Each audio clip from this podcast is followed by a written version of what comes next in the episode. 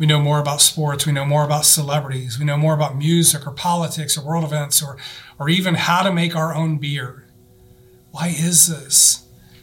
Instead, what are the ways that, that we can become even better students of Jesus and what it means to follow him? What does it look like to, to live each day trusting him? What does it look like living a life that, that looks more like him, starting in our homes, those who we're closest to, in our workplace, in our, our jobs, our, our school, in our neighborhoods? What would that look like to look more like Jesus, to study how we are to live as his followers.